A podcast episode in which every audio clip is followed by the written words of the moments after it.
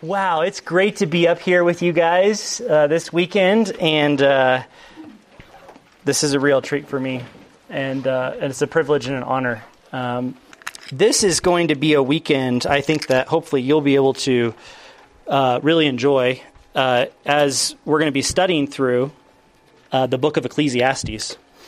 And this has been something that's been, been on my heart for a while to be able to teach and especially in a context like this uh, at a retreat. And so I'm really excited about this. Um, it's perhaps one of the most underestimated books on wisdom that we have in the Bible. Oh, good, that's popping up there. And I think the insights that we glean from this book are numerous, they are deep, and often misunderstood even by some of the most intelligent commentators and scholars, you know, the nerdy people, right, that study these things. And yet, the impact of this book is critical for our culture, and specifically, it's critical for you, I think, at your age specifically. In fact, one might argue that the wisdom in this book is perhaps more important for you than for any other generation because you are the next generation that will lead the church and will lead the world. We need wise young men and young women. And we need people who know how to think rightly, truthfully, and biblically about the world around them. We need young men and women who can engage the current cultural arguments and expose the flaws in the modern worldly arguments and demonstrate with reason and insight that the Word of God has the only true answers for life. And you are those men and women. You are those men and women. You may not feel like that, but you are. I remember years ago when I was in middle school, this is funny because we were literally just talking about this at dinner. I had a really, really good math teacher. Uh, I hated math up until that eighth grade year, in fact. And then I had Mr. Brodeur. Mr. Brodeur. He was clever, he was good with kids, he made math captivating. And it was his teaching that actually encouraged me to continue on in math studies, and I actually became a math major for about half of my time in college. And so Mr. Brodeur was really good at his job. He was also very blunt and straightforward. No one crossed him. He was that kind of a guy. No one would cross him because you would get punished, appropriately so, and probably made fun of too, because he was really funny. And yet, our class had made a reputation for themselves of being disorderly, distracted, difficult for Mr. Brodeur especially at the start of class when everyone's like, ah, they're going crazy, you know, trying to get them, them all calmed down for the lesson to start. And I remember one day, our algebra class was extra loud and noisy before the start of the lecture, and everyone was, you know, there's chaos and it's chatting. And the time for class came, and it went, and everyone was continuing to chat and talk. And Mr. Brodeur just sat at his desk in the front corner of the room just stared at us quietly. Not a single word. And he wore this stoic face, a little unreadable. But there was this interesting gleam in his eye and maybe a slight smirk on his face. This was different than his more normal tactic, right? To calm us down with, you know, speaking over us, getting louder than us. I knew something was up and I knew something good was about ready to happen. And slowly it dawned on the students in the room that the start of class had already come and gone. And Mr. Brodeur was not teaching yet. In fact, he had not said anything to anyone since he had entered the room, and he was just staring at everyone, and he even had his feet up on his desk, which was hilarious.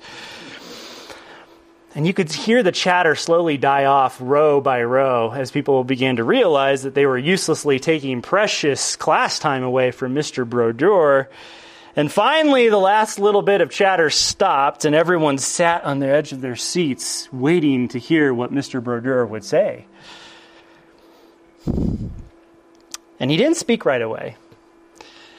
There was this unsettling pause that occupied the room that I'm sure made some students quite unsettled and uncomfortable. And then I'll never forget what Mr. Brodeur finally said. He said, Did you know? California has the worst math test scores in the United States. And he got this big smile on his face. That's you guys. that sarcasm was perfect for the moment. All of us needed to hear that. That was the kind of class that we were. Our lack of care for math was evident all year long, and it was palpable that day. It was very obvious. we were careless and not interested in what we should have been interested there. We deserved it. We had a reputation for wasting precious time from our teacher, and if our classroom was indicative of the California test scores, then we know why. You also can't waste time like that. You can't waste time. Today's the day where you need to stop wasting time in your life if you are wasting time where it's too easy to get dedicated to frivolous things, frivolous pursuits. Your generation is crumbling around you. Do you see it? Your, your generation is crumbling around you more than any other generation that has. For you, there is no more room for error. You need to use the moments of your young life now to dedicate your sharp and clear minds to know the Word of God and to live the Word of God. There is no more room for error. Even your generation in our Christian circles, the young men and women who call themselves Christians are almost entirely naive, emotionally unstable, unreasonable, rebellious, often very lazy, careless, more than we know, are even suicidal, and are marked generally by just foolishness. They invest time in frivolous activities that don't matter. They have a tenacious will, and they act very self centered. And we simply do not have a young generation that can reason through the Bible and think through the Bible. Most Christian families and churches today are not training their young men and young women to think through the scriptures. Now, many of you have wonderful parents who know and love the scriptures and you have a church full of leaders who are clarifying the Word of God for you better than perhaps most any church does. Yet, I urge you to really devote your life to the study of the Word of God and to its wisdom. It doesn't matter what occupation you end up taking when you're older, whether you're a police officer or a bank teller or a business entrepreneur or perhaps an accountant, or some of you I know are wanting to be pastors, or a medical doctor or a nurse, a stay at home mom, or a physical therapist, school teacher, whatever you become, you can and you must dedicate your life to the study of the scriptures. That's why you need this book that we're going to talk about this weekend. The book is Ecclesiastes. I just mentioned that. Don't underestimate this book. This book is very clever. It's a very clever book. It's perhaps deeper and wiser than you may know. And you're so well taught, and it's unlikely that you've heard sermons like this, but often in our Christian circles, Ecclesiastes is taught as a depressing, pessimistic book. Have you ever heard of the Bible Project? The Bible Project, make sure that's actually working. Hey, it actually worked. Great. The Bible Project has some really good content, some beautiful videos that they've put together to explain not only books of the Bible, but theological concepts and so forth. Uh, but be wary of the Bible Project. Some of their content is excellent. It's insightful, it's clarifying, but there are some videos that significantly distort Scripture, and Ecclesiastes is one of those. They convey the author of Ecclesiastes, whoever he is, as some man who smokes a pipe, pondering life in a dark room with a dismal, a, a dismal and ominous tone. You can kind of see, well, you can barely see it up there, but there it is everything's bad in that perspective of Ecclesiastes. Everything's vain, everything's empty. And whoever they think wrote Ecclesiastes is viewed by them to be fatalistic. Let us eat, let us drink, for tomorrow we die. And honestly, I think at first glance, when you're reading Ecclesiastes for the first time, you might come away with that idea, thinking that's where Solomon lands. Let us eat, let us drink, for tomorrow we die. And that's it. How very often in Ecclesiastes, Solomon urges us eat, drink, enjoy your labor, because in the end, it's all meaningless. The book is just filled with that message, it seems. But if you come away from the book with that mindset, then you missed the point. You missed the point. Ecclesiastes is not pessimism. It's not pessimism. It's like negativity. That's what pessimism means negativity. Ecclesiastes is optimism mixed with realism. Optimism mixed with realism.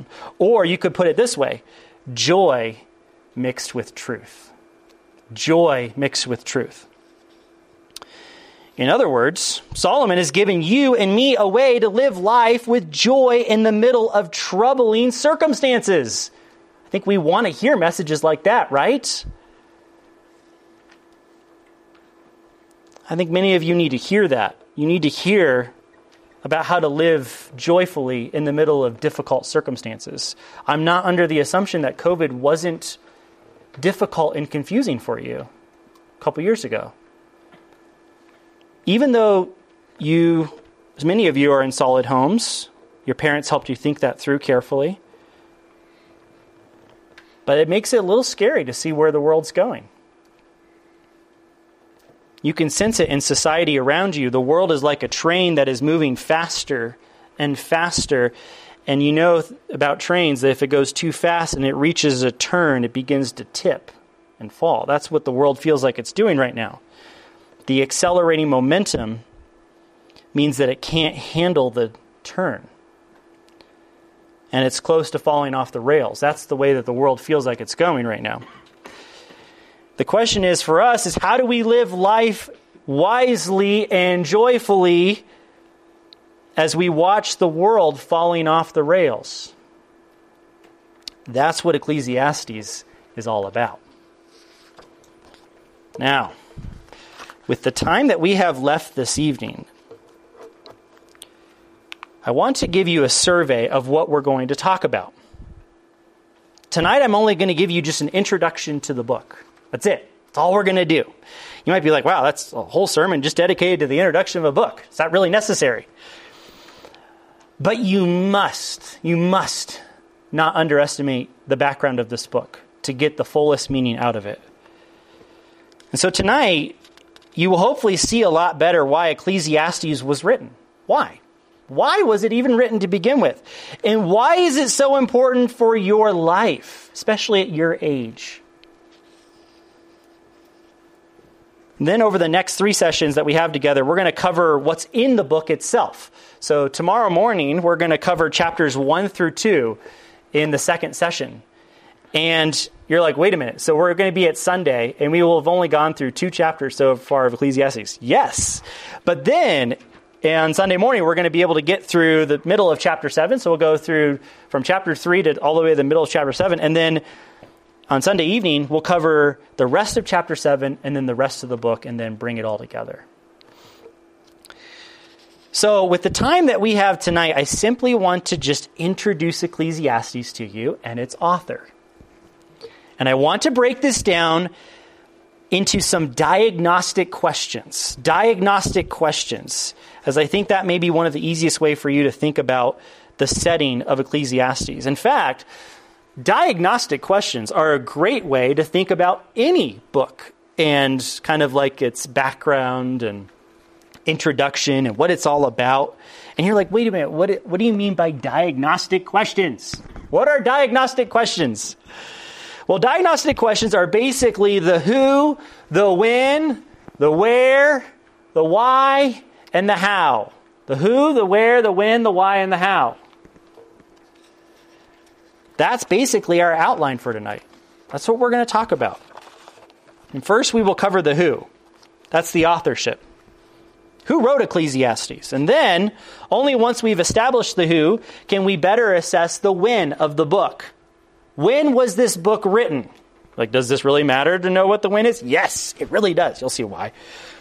Then can we can best understand after those two the where, the where. Where was this book written and what was taking place at that time when he wrote the book. And then we'll talk about the why, the why. Given who the author is, the time, and the place, the question then is why did he write this book? What's the big point? And by the way, the why of a book is the really fun part. If you can explain exactly why a writer of Scripture wrote the book that he wrote, then you've unlocked the code for the book. I'm going to be bringing up a lot of Lord of the Rings illustrations throughout this series, so brace yourselves. Oh, good, I have some fans. Excellent. And I do not apologize for doing this. I will be going off the movies because they're a little bit more near and dear to most of us here, although I know what's going to happen. I'm going to say something, and then someone's going to come up to me afterwards and say, That's not exactly what happened in the book. and I'm, I commend you for doing that. Please do that. I don't mind that at all. I love knowing that. I'm just telling you up front, I'm going off of the movies. So sue me, okay? But you know the doors of Durin, the first film. Yes? The Fellowship of the Ring an impenetrable rock cliff. Well, I'm getting some yeses and amens out there. This is good. wow. All right. This is good. It's an impenetrable rock cliff with a magical door that you enter through. They can't be unlocked unless you know the password. As the instructions say very clearly on the door, speak, friend, and enter. Yeah? You guys remember that? You're like, I haven't seen it. You need to watch it. but no one knows what the password is in the group until Frodo, the main character, clever, cleverly realizes that it's not just instructions for a password, it's a, a riddle. Good. It's a riddle, a play on words. The answer is actually in the instructions itself speak friend and enter. And since the instructions were written in the Elvish language, Frodo asks what the Elvish word for friend was, and then after Gandalf the wizard mutters it, the door opens understanding the why of a book in Scripture is like solving a riddle like that. You find the why and you solve the puzzle. You find the why, you open the door to the rest of the book. You have to understand why he wrote this book. Bible books are uninteresting when you don't understand the why. Sermons actually are boring when you don't understand the why. Commentaries collect dust on the shelves when you don't understand the why from, from those commentaries. You need to understand the why of Ecclesiastes, and we will get there very soon tonight. So that's the why. And then finally, we're going to discuss the how. The how. The how, I think, can be underrated at times. Uh, it involves how the author communicates in the book. What features did he use? Uh, how is the book structured and outlined? How does he outline the book? Like, oh, outlines. I can't stand outlines. I do those in school all the time.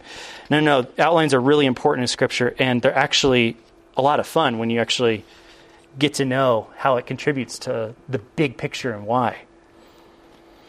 That's critical because the literary features in the outline affect how we understand the book, what emphasis we put on different passages.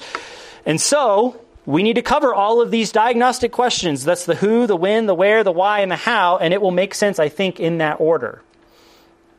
Now, there's one more common diagnostic question. You might be, th- well, you're probably thinking of a lot of them, like how many, which, you know, those don't matter, okay? But there is one more that does matter, I think, and it's the what. The what.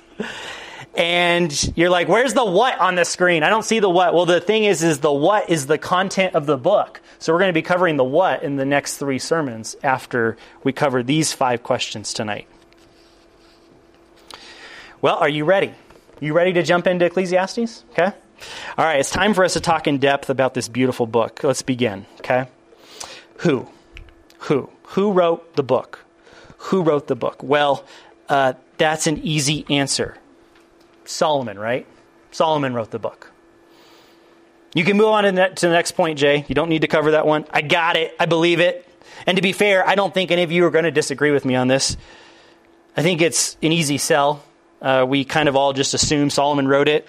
I mean, who else? And what's the big deal about it? Well, that's actually technically not what the book says. That's what's interesting. And nevertheless, I am not going to argue with you on this. I totally believe Solomon wrote it. Uh, but it is interesting to know that he doesn't mention himself specifically by name. Turn your Bibles over to Ecclesiastes chapter 1. It's in the middle of your Bible. You'll probably, if you pop your Bible open in the middle, you'll probably land on Psalms. Turn to the right two books Psalms, Proverbs, Ecclesiastes, yeah? Psalms, Proverbs, Ecclesiastes, and I want you to look with me at chapter 1, verse 1. Chapter 1, verse 1. It says, the words of Kohelet. Like my Bible doesn't say that. Don't worry, just say it. The words of Kohelet, the son of David, king in Israel, or excuse me, in Jerusalem. In Jerusalem. Question is, who's Kohelet? What are you saying? Why are you saying Kohelet, Jay? That's the Hebrew word that's used there. Your Bible probably says something like the preacher, the gatherer. The word, the most basic meaning of this word, Kohelet, is gatherer. In other words, Sky is describing himself as someone who gathers people. He assembles them into a place so he can speak to them, like a message or a sermon. And so that's why some call him the preacher. It's just, but the, the, the root idea is someone who gathers to speak to them. It's kind of like what we're doing here. You're the audience, and I'm Kohelet. I'm the speaker. I am the gatherer. I have assembled you. Or well, I mean, David's really assembled you, but you're here to hear this sermon that I'm going to deliver to you this weekend. That's what Kohelet means, gatherer. Is this Solomon? Almost certainly it is. Almost certainly it is. He calls himself, in that verse, the son of David in Jerusalem. That narrows it down quite a bit, doesn't it? Probably Solomon. Solomon's David's son. He reigned in Jerusalem. And we will see this later, but the writer of Ecclesiastes describes how he was wiser than all who came before him in Jerusalem.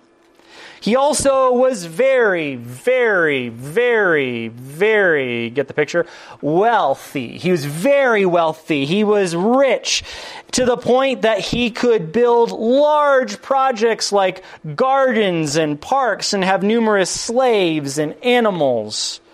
We will see that in Ecclesiastes chapter 2 tomorrow morning. He didn't seem to be burdened by war.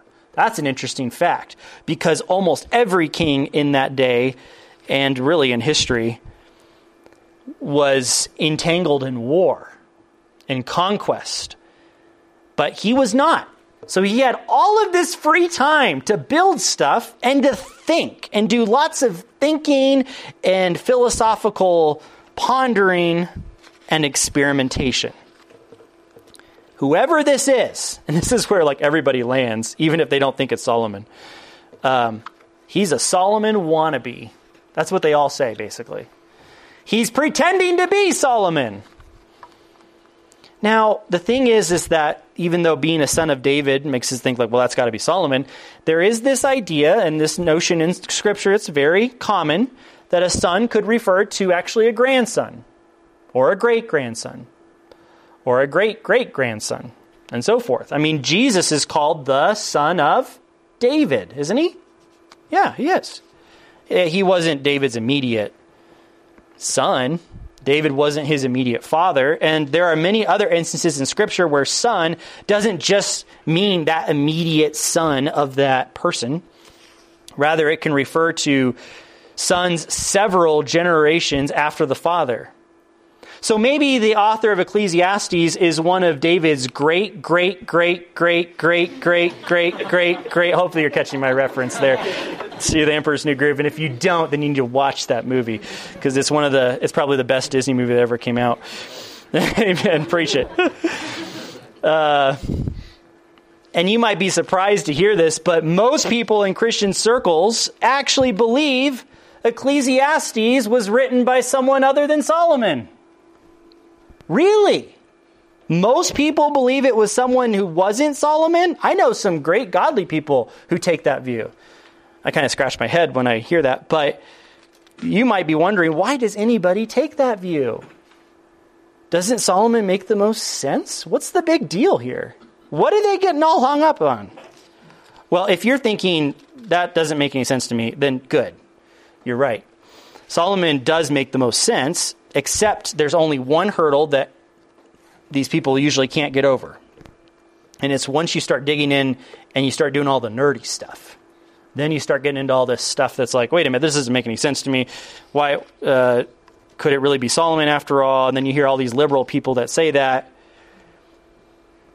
I think it's important for you to understand this. So I'm going to bring, I'm going to talk about this a little bit and get into these weeds a little bit, but I think you can handle it. Follow along with me, and there's slides to help you too and that is that there are Hebrew words. Okay, you ready for this? There are Hebrew words and phrases that occur in Ecclesiastes that don't seem to appear in the Hebrew language until hundreds of years after Solomon is long dead and, dead and gone. Whoa, that's kind of weird. How would that have happened? How could those words be in there? Did somebody update the text? What's going on? So people think that maybe somebody 500 years after Solomon must have written Ecclesiastes because we don't see words like that until much after Solomon is long dead and gone. It's kind of like if we somehow found phrases like, hey, that's cool in Jonathan Edwards' writings. Okay? It's like, wait a minute, that sounds like a modern twist on Jonathan Edwards' vocabulary. If we found something like that in Jonathan Edwards' writings, we'd be like, uh, I don't think Jonathan Edwards wrote that. Someone either updated that or someone's a Jonathan Edwards wannabe. Okay? They're pretending to be Jonathan Edwards. But we can't do that with Ecclesiastes, can we? We can't do that. Because that would mean that somebody, under the inspiration of the Holy Spirit, is pretending to be Solomon. That isn't, that's not good. That's hard to believe. That's borderline deceptive. That's deceptive. And it contradicts all that we know about Israel's history, too. I mean, no one came close to the wisdom of Solomon, no one came close to his wealth. Instead, we, you need to know this. Solomon certainly spoke Hebrew. You can see here, this is the map of Israel. He certainly spoke Hebrew as his first language. We don't have any reason to not believe that. But surrounding Israel, and this is really important, surrounding Israel during Solomon's day were many other languages during that time, including old versions of Aramaic and Greek, Ugaritic. And no, I didn't make that one up. It's not an alien language. It's not Wakandian, okay? Persian, Phoenician, Akkadian, Egyptian, Babylonian. These are languages that were all occurring around the time of Solomon. In fact, scholars have carefully studied Ecclesiastes, and they've found many, many instances of borrowing terms from these languages like Aramaic, and a Phoenician, and Egyptian, and Greek, and Babylonian, and Persian. Literally, all of those languages occur in Ecclesiastes in one form or another. And there's a really good reason for that. There's a really good reason for that. And we will see that more in a little bit when we talk about the when, the where, and the why. And I'm not the only one that believes this. Um, Dr. William Barrick, Dr. William Barrick, you probably may, you may have heard his name before. Probably don't recognize him. Um, he knows 27 languages. He's still around. I just talked with him a few weeks ago at my brother's ordination service. So don't get into debate with this guy because he knows a lot. He's a professor, or was, uh, I think he's mostly retired, uh, at the Master's Seminary, where some of us have gone or are going to. He claims in his commentary, he's got a really good commentary. It's kind of short, so it's actually a nice read. I would recommend picking it up, even at your age. You could, you could pick up a lot from there. Uh, his commentary on Ecclesiastes is really good. And he takes this view that Solomon wrote Ecclesiastes, and he agrees with another old, highly respected Princeton scholar named Robert Wilson. And the reason why I bring up Robert Wilson is because I want to quote something from him, and I'll put up on the screen here. Robert Wilson says Solomon, being the wisest man of his time and a poet, an observer of nature and man. What's that? It's like a scientist, a botanist. Like Shakespeare, Milton, and Carlyle, men of linguistics. Those were men of great linguistics in the past. Shakespeare, I mean, we all know Shakespeare. Solomon, then, like those guys, would have a vocabulary much beyond the average. Much beyond the average. In other words, in his day, Solomon sat as king of the world. He did. Okay, he sat as king of the world, not just of Israel. He was the, they were part of the biggest nation during their time. It was like what the United States almost used to be. It's not quite that way anymore. Remember, he was the greatest king of all the kings of the earth. He was the richest, he was the wisest. Nations were doing business with Solomon because of how rich he was. The Queen of Sheba, remember her? She came to visit Solomon because of how wealthy and wise he was. You better believe then that Israel saw many different people groups come through their country during that time, speaking many different languages. They were coming from all the different nations and countries.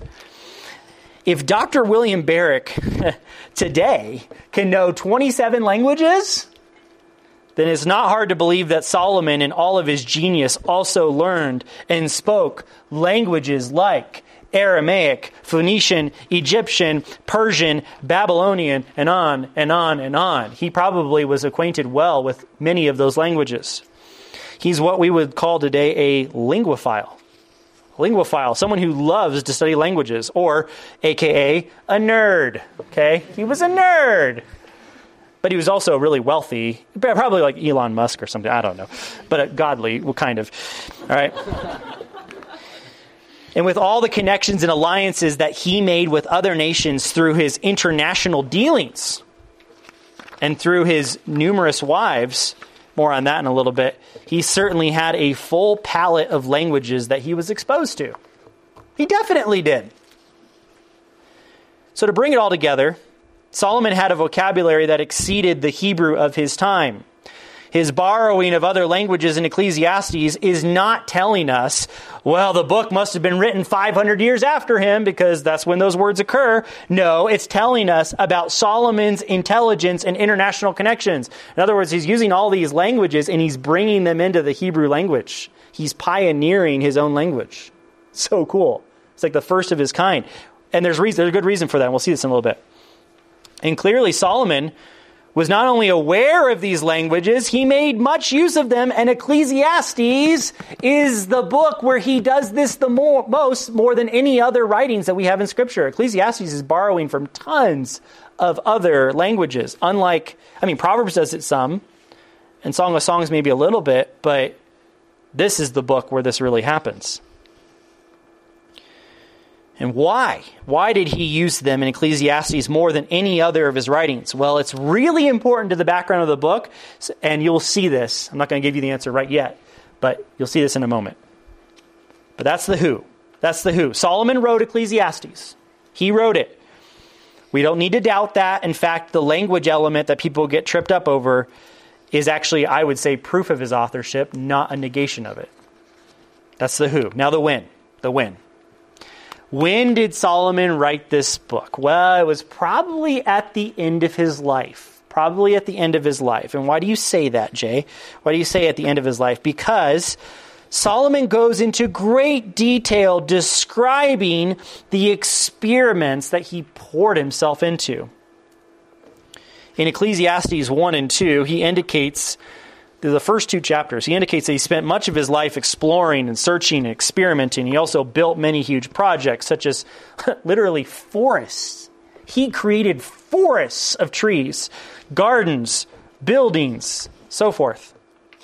He also talks about old age in Ecclesiastes 12, as though he is one to understand what it is like to go through old age. And how difficult it is to remember God when you're living your final years of life in pain and suffering. In fact, Solomon's experiment throughout Ecclesiastes is very personal, as though he intentionally put himself in the shoes of every person in every stage of life. He can't really give the best advice unless he can put himself in the shoes of every single person, which means he would have needed to have lived a full life before he could really write this. Because that's the case, it was necessary for Solomon to have been young and now old in order to give a full perspective of life. That's probably why he's old, and that's probably why it's the end of his life when he writes this book.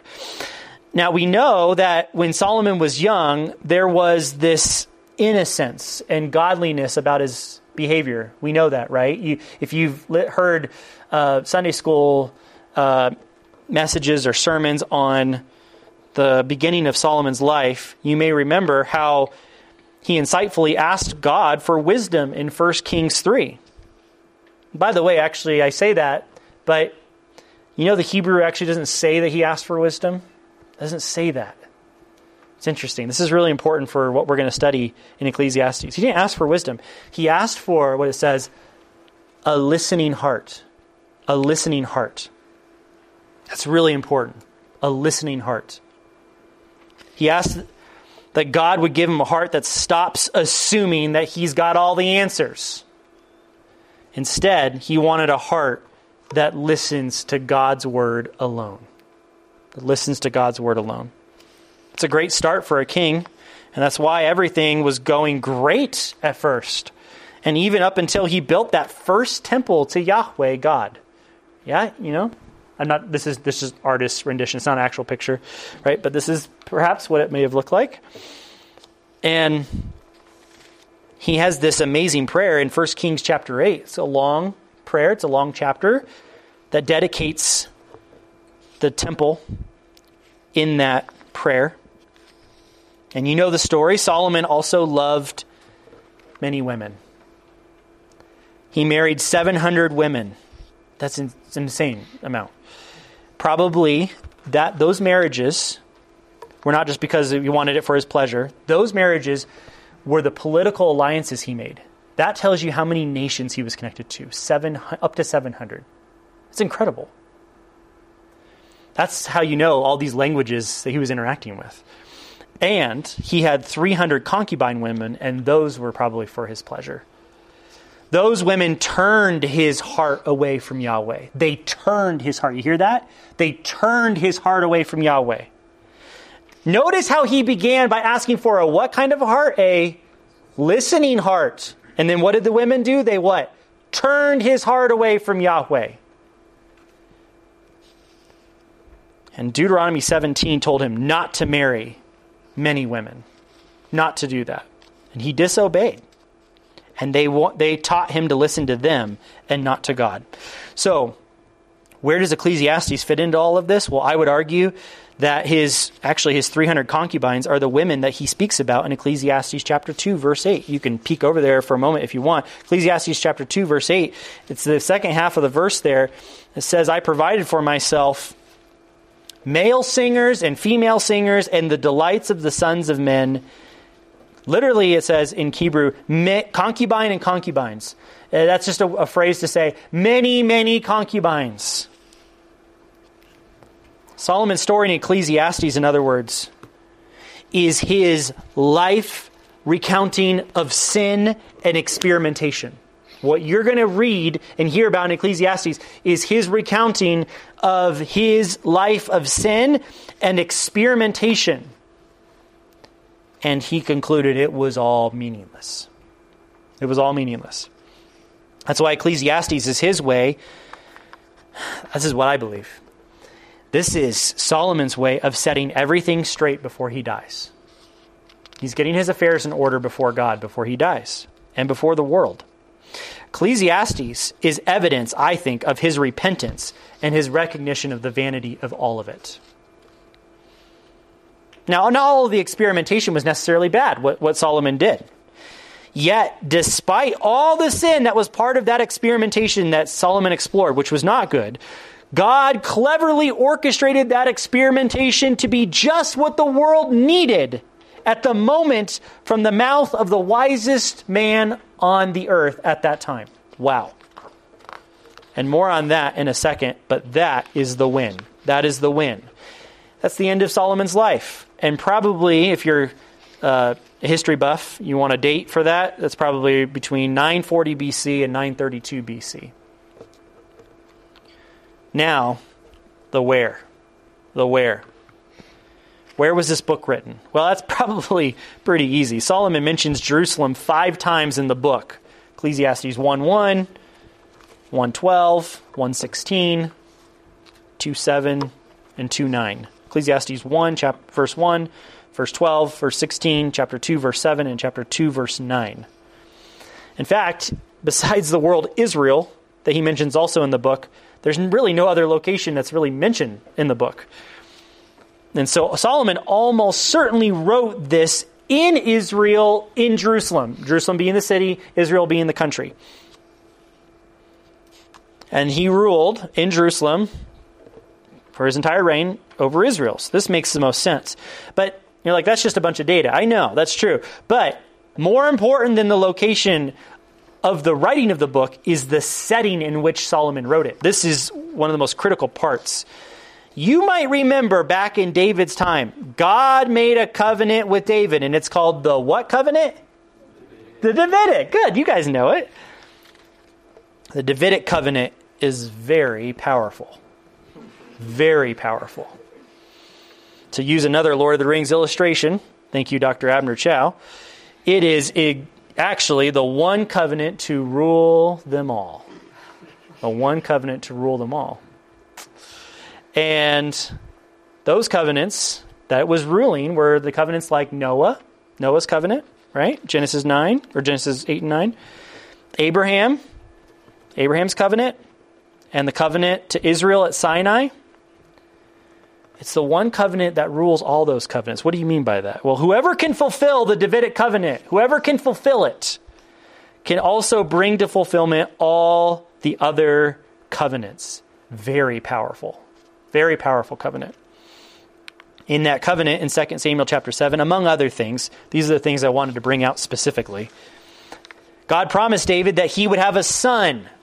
David's going to have a son. Good. And he was going to do what? Well, he's going to build a temple. He's also going to unite the entire world. And then he's going to have a kingdom that lasts forever. Did Solomon's kingdom last forever? No. Uh oh. Why? Whose kingdom would last forever? Whose will? Jesus, yeah? But David didn't know that. And neither did Solomon. And Solomon actually built a temple for Yahweh God, didn't he? So he did fulfill part of that. Oh, excuse me, I got ahead of myself. Be there in just a second. And so David and Solomon rightly believed that Solomon could be the son who would unite the world and have a kingdom that lasted forever. If he built the temple, then Maybe he's the guy who's going to unite the world. Maybe he's going to have a kingdom that'll last forever. Think about it this way God designed the Davidic covenant to work like sports tryouts. You know how when you're trying out for sports, you're trying out for a position on the team, yeah? That's how it was for the position of God's Messiah. From a human perspective, obviously. Not from God's perspective, but from a human perspective. And God already knew who his Messiah was going to be. It's going to be Jesus. He knows that. But from a human point of view, Solomon was given the opportunity to try out for the position of the Messiah. That's how the Davidic covenant works, to see if he would succeed. And of course, he was going to fail. We know that now, but they didn't know that. And the opportunity needed to be legitimately presented to him in order for it to be a legitimate offer for that position. And you know the outcome. Solomon failed. And so did all of his sons after him, right? They all failed. Everyone tried out after Solomon. Rehoboam and so forth, right? All of his sons. Until who came? Until another son of Solomon came. Jesus, yeah? So if Ecclesiastes is written toward the end of Solomon's life, then you must know that Solomon is already well aware at this point in his life, at the very end, I failed. I've failed. And not only that, but things are going to get worse for Israel, not better after I die. He knows that he's not going to unite the world in peace. Nope. His kingdom's not going to last forever. Nope. In fact, the world is going to turn against Israel even more now. And the kingdom, what's going to happen to the kingdom of Israel? What happened after Solomon dies? It splits. So, because of that, Solomon writes Ecclesiastes to prepare Israel and all the nations of the world for the harsh reality that he has failed them. He's failed. That's Ecclesiastes. I failed. In other words, Ecclesiastes is really a sermon that's written down. It's like a sermon. To be spoken, get this, in every nation of the world. Spoken in their languages. Translated into Aramaic, Phoenician, Egyptian, Babylonian, all those languages that we saw. That Solomon is not the Messiah. Hard times are coming. And instead of world unity, war is coming, distress, suffering, difficulty. And it makes sense that this is a letter written to the world. And let me explain this even more. You know, the personal name for God is Yahweh. These are the Hebrew letters for Yahweh.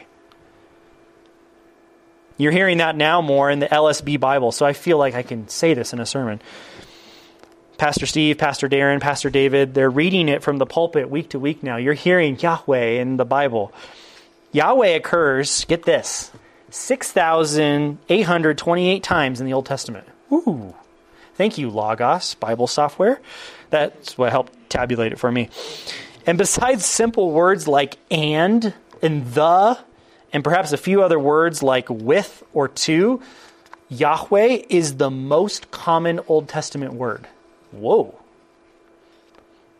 It's fascinating, though, that Yahweh doesn't appear in Ecclesiastes. Did you know that? The name Yahweh doesn't appear in Ecclesiastes at all, not once. The only term that's used for God in the book is God. That's the only term that's used. It's the Hebrew term Elohim. You may have heard of that before. And what's even more interesting is that Ecclesiastes never mentions any prior divine revelation. You're like, what do you mean by that? Uh, it it doesn't. It, I basically mean Solomon doesn't quote or even allude to Genesis, Exodus, Leviticus, Joshua, Judges, First and Second Samuel.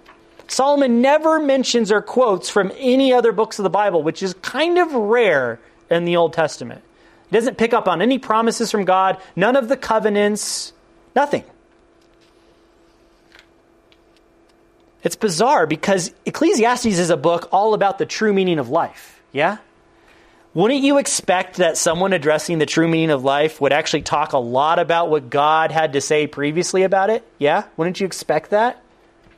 He should be quoting lots of Genesis, Exodus, and Leviticus. Life is meaningless. Ah, but if you remember when God promised that there will be a nation, Israel, that will bring forth a hope, a message of hope of life to the world, he doesn't do any of that. None of that. No prophecy, no law of Moses, no promises from God, no Yahweh, no Old Testament quotes, nothing. He's completely silent. Why do I mention all of these things? Because you need to understand that Solomon is probably not first and foremost writing to Israel, he's writing to the world. That is a really important point. He is writing to the entire world. He's coming to the world on their common ground. Their common ground. What do you mean by that? He's starting from their starting point. The world in his day was not convinced that Yahweh God is the true God. So Solomon writes Ecclesiastes to them, appealing to them to consider life without any reference to his God, Yahweh God. He doesn't start there. Let me illustrate this to kind of help you. I know some of you have seen the best cartoon TV series ever, Phineas and Ferb. And there's an episode where Phineas and Ferb, and by the way, Phineas and Ferb, they're these two young brothers who can inconceivably build these enormous projects in their backyard, uh, like roller coasters and buildings and so forth, all in like one summer's afternoon. Uh, and there's this one episode where they want to uh, raise awareness for the fact that that little plastic piece at the end of your shoelace is called a. Do you guys know what it is? An aglet. you guys know it. it's such a clever episode. It's it's one of the best ones. Uh, but they do this whole musical number in the episode with this huge stadium of people and they're singing this really catchy song. It's really fun, you know, A G L E T, don't forget it, right? And over and over again, they're singing this A G L E T, don't forget it. And every episode, their older sister Candace, whose life goal is to bust Phineas and Ferb and get them into huge trouble with their mom, but never seems to be able to do that. She's invited to sing with them up on stage, okay? And this is like her big moment. So she's actually kind of kind of getting sucked into this thing. And when it comes time for her solo, right in front of everyone, like all the lights go out and like this spotlight goes on her. There's this soft guitar playing, and she's, you know, singing this uh, this bridge that she's gonna build back into the the chorus. And so everything's focusing on her, and then her lines go. And in the end, the most important thing is that we never forget that the end of a shoelace is called a. Uh, uh, wait a minute, hold on, it doesn't matter. I can't even believe I got sucked into this thing. And Phineas is like, I can't even believe you still haven't learned the word. I mean, we spelled it a bunch of times in the song. and the whole point of the song is this word called aglet. And you never forget it. That's the whole point. A G L E T. Don't forget it. And the one time that it's not mentioned in the song, where Candace is supposed to say it and she doesn't mention it. That's probably the most memorable time of the song of all, isn't it? And you're like trying to fill in the blanks, like, ah, it's ugly, right? That's, that's what it is. And as silly as that sounds, that's what Solomon's doing in Ecclesiastes. By not mentioning Yahweh, he purposefully leaves out Yahweh, Yahweh's promises. Yahweh's Old Testament so that he would help everyone see how meaningless life is without them. By not mentioning Yahweh, Ecclesiastes is screaming Yahweh more loudly than almost any other book of the Bible. And that's why Yahweh's name doesn't appear in the book. That's why Solomon doesn't quote any Old Testament text or mention any promise or command from God to Israel. He doesn't mention any of those. This book for Solomon starts the conversation on the world's turf and then brings them along in their thinking, leading them to Yahweh. That's what he's doing. When you evangelize a Catholic, it's much different than when you evangelize an atheist. I found a picture of a millennial, basically. it's like basically an atheist. Um, and when you talk with a Catholic, you can use biblical terms to talk with them, can't you? You can. You can talk with a Catholic about Jesus, can't you? Uh, you can talk about faith. You can talk about godliness. Catholics will understand you when you use that terminology. But when you talk with someone who doesn't believe in God, like an atheist, you can't always start by talking about Jesus or talking about godliness or the Holy Spirit. You could. I mean, it's, it's not like it's bad. You can. But the atheist won't necessarily accept those things as true right away. You have to start back further than that a lot of times. You must start perhaps at the point of creation and help them to see the creation around them as leading them to admit that creation doesn't make sense without God's existence You can't move forward in the conversation until the atheist can at least acknowledge that simple truth. And so also Solomon addresses the world at their starting point. He addresses them at their starting point. The world at that time believed that God existed. So Solomon doesn't avoid God immediately in his in Ecclesiastes. He, he starts right out with God. Everyone basically believed in a God in that era. But which God was true, all the nations disagreed about that. And what God was up to, they all disagreed about that. And so Solomon approaches his Ecclesiastes sermon without naming his God Yahweh so that he can bring them along to accept that his conclusions about God are very reasonable. And even a pagan can agree with what Solomon is concluding, concluding about this. And specifically, this is what's so cool, he targets a young generation like you. And we will see that throughout the book. And why does he do that? Because he wants to warn the next generation of the things to come. There's hardship coming in the world. That's what he's saying. There's hardship coming. And I want to warn not just this generation, I want to warn the next generation. That's why this book is so applicable and likely intriguing for you.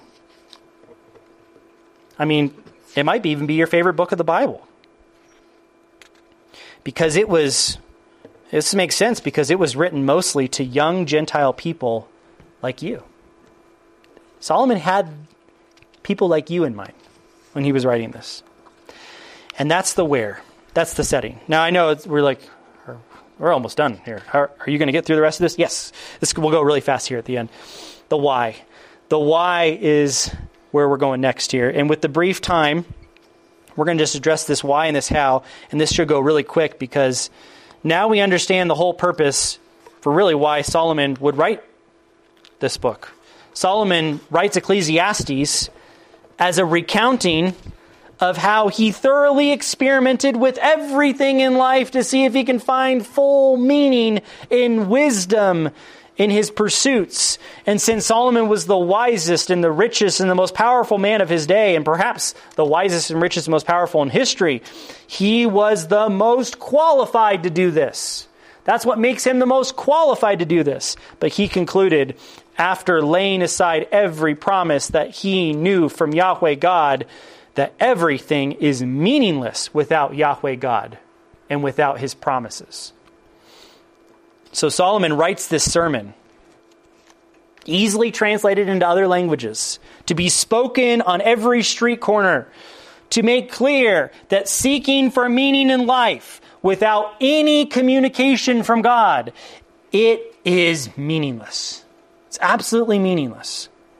He's basically saying don't try to find meaning in intelligence, wealth, power, or pleasures in this world without any kind of communication that comes from God. Because I already tried that for you, and it's meaningless. It leads to nothing. I can't find the full answer on my own, he says. I can't find that perfect answer that explains everything. I can't find that perfect pleasure that satisfies the soul for good. It only delights for a moment and then it fails. And more so, now that Solomon, now it's clear that Solomon is not qualified to unite the world. And so, since that's true, then the kingdom is also not going to be firmly established in Solomon's lifetime. And so, Solomon is warning the world and Israel that hard times are coming, and he is not the Messiah. And the kicker in all of this is that Solomon urges us to wait for God's next move. It's almost like when you're playing chess with someone and you're just waiting for your, the person you're playing against to make the next move. And he's taking a long time. Right? like, would you move? Make your move.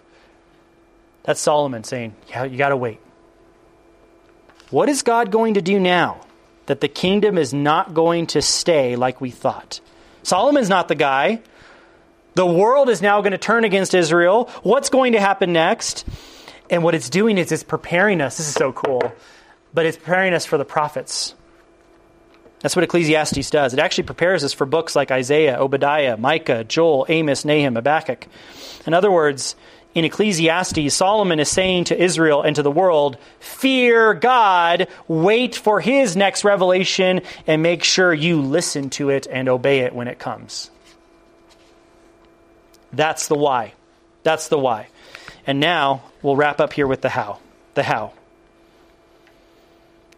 how does Solomon communicate in Ecclesiastes and how does he structure what he says? And there are a lot of themes that we will see as we walk through the book over the next few sessions together. It's really interesting, but you will see that Solomon uses a lot of terminology that is scientific like. Some of you may really enjoy science, maybe one of your favorite subjects in school. Solomon is a scientist. He is a scientist, one of the best of his day. He experimented. And I will point out these terms of scientific terminology when we come across them in the text. You'll also see this word a lot vanity. Vanity.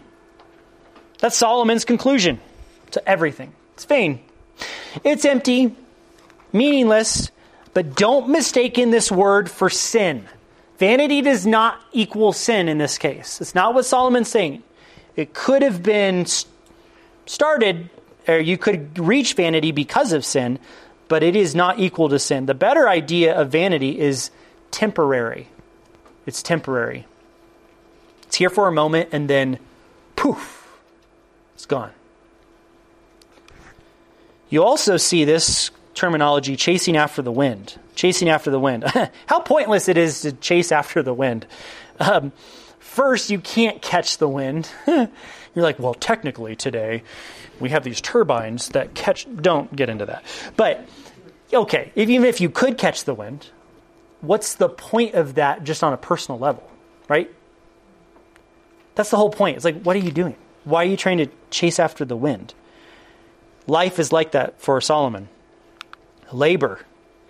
Labor. Labor is the hard, exhausting work that we will see in Ecclesiastes. He poured himself into his experiments and he exhausted himself almost to death to build all of his projects and assemble all of his wisdom. And he was incredibly overwhelmed at the end, physically and mentally. There's also this word under the sun under the sun. It's a term you're going to hear a lot. Now, you need to understand under the sun because you'll hear a lot and can be misunderstood, and it really helps us to frame the book well. Whenever you hear under the sun, you need to think of this Solomon saying, Only that which I can see, hear, taste, smell, and touch. And you're like, that's the five senses. Exactly. That's what under the sun is. Anything I can see, hear, taste, smell, and touch. In other words, it's anything that's material in this life.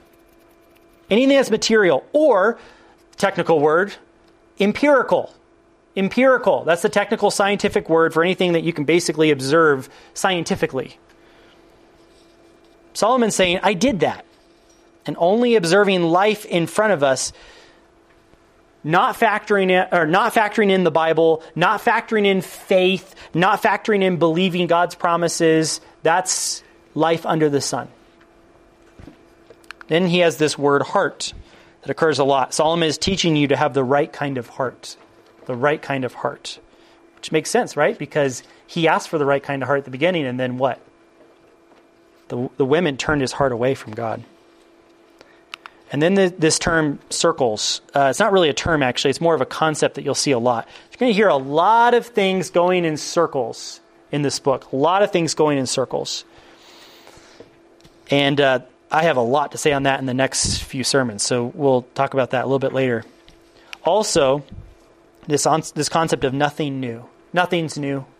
Solomon mentions at some critical points that there's nothing new in this world. Everything's going in circles. It's all happened before. It's the same thing that's happened. It might be like a little bit of a newer version, but it's not really new. It's not really satisfying. It's not something that's like, whoa, that's out of the, that's, that blows my mind. That, that totally breaks all the rules. There's nothing new. Life after death. Oh, this is a great theme in Ecclesiastes. This is a mystery for Solomon in many ways. It's a mystery as he thinks about life without factoring in any of his knowledge of the Old Testament and Scripture and what will happen to him after he dies. And then, what is God up to? Which is probably the most concerning question for Solomon. He's trying to figure out God's pattern. What is God doing so he can predict what God will do next? And Solomon concludes, I can't predict what God is doing. I don't know what the pattern is. I can't find out from my own observation. And so finally, finally, those are all the themes. Let's look at just really quickly the structure. Solomon comes to six big conclusions in the book, and we will pick up on these starting tomorrow morning. Six big conclusions.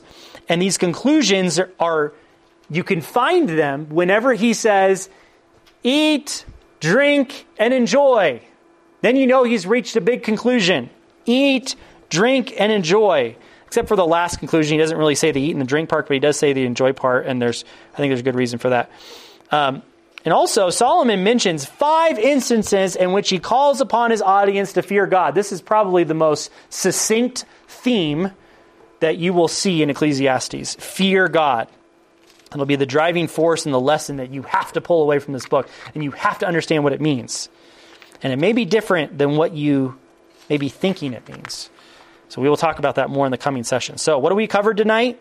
We've covered the who, the when, the where, the why, and the how. And the who, the when, and the where. Solomon wrote this book toward the end of his life in Jerusalem as the kingdom of Israel is about ready to split and everyone's going to be turning against Israel. The kingdom is not coming anymore, at least not in Solomon's day. Solomon is not the Messiah. And so, why would he write this book then? Well, with this sermon, sermon of Ecclesiastes, Solomon is preparing the world for this coming disaster that's coming on the world. And he's approaching them from their starting points by relating his experience of seeking wisdom in life without revelation from Yahweh, God. And he concluded that it's all meaningless. It's all meaningless. And we must be ready for God's next move and God's next words specifically. What is God going to do next? What is God going to say next? Solomon's answer is, I don't know. I don't know. Which is why I need to fear him and wait for him to speak. Solomon is preparing Israel and the world for the ministry of the prophets. And then, of course, how? How does Solomon communicate this? He does this by relating scientific like empirical experiments where he observed the cyclical nature of life. Nothing's new, everything's temporary. This led him to conclude, if possible, life should be enjoyed, and fearing God is the only option for mankind. This is the kind of wisdom that explores the deepest questions of life. This is the kind of wisdom that only, we'll see, the gospel can answer. This is the unexpected wisdom from Solomon that we're going to explore in the next couple days. Let's pray. Father, we thank you. We thank you for such a, a deep and wise book like Ecclesiastes that helps us to know what questions to ask. And though not all the revelation was there for Solomon to reach the final conclusion, we have answers. And we will be talking about those more this coming weekend. Help us, Lord, to be attentive and to hear what those answers are. Help prepare the hearts of these students. Because even if we give all the answers, the important thing right now is for the students to ask the right questions. And Lord God, I pray that that will be true, that you would spark that in each student's heart to be asking those questions in their own hearts, that they would crave to know the answers, and that they would look to you for those answers. And I pray that it would be clear this weekend what those answers are. And Lord God, please bless our time as we learn these things and worship you for them. In Jesus' name, amen.